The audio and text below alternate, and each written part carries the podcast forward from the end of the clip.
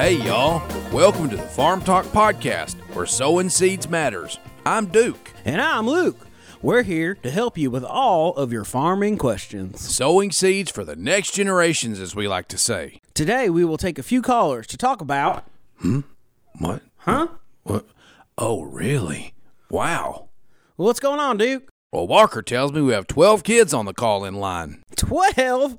That's got to be a record for the Farm Talk podcast. Yes, it is. Unfortunately, we do have limited time today. Bummer. You're right, Luke.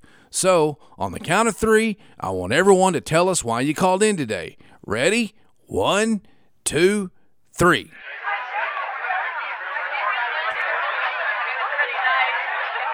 Phew! I hope y'all feel better getting that off your chest.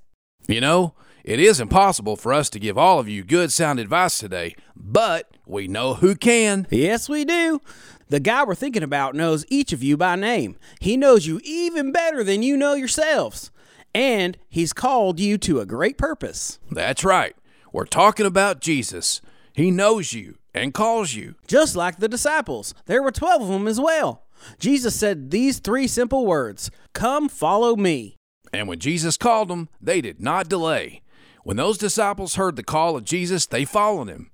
They followed him at once. They followed him immediately. They didn't hesitate or wait for someone else to go first.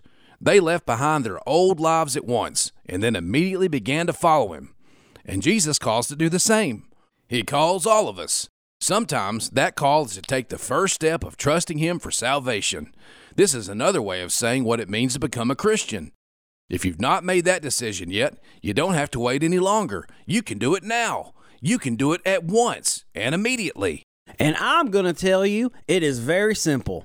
Tell Jesus you believe in him. Ask him to forgive you of all your sins. Ask him to make you a new creation. Then begin to follow him. Study God's word and pray to him like you're talking to your best friend. Listen to what Romans 10 9 through 13 says. If you declare with your mouth Jesus is Lord and believe in your heart that God raised him from the dead, you will be saved. For it is with your heart that you believe and are justified, and it is with your mouth that you profess your faith and are saved.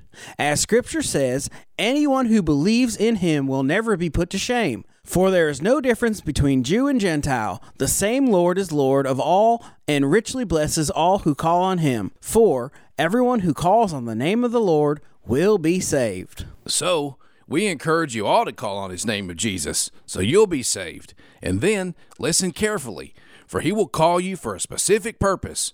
Does everyone understand? Okay, well, we're about out of time. Don't forget to study your memory verse this week. For whoever wants to save their life will lose it, but whoever loses their life for me will find it. Matthew 16 25. That's right. And remember, sow truth No truth. and grow Grow truth. truth. Until next time.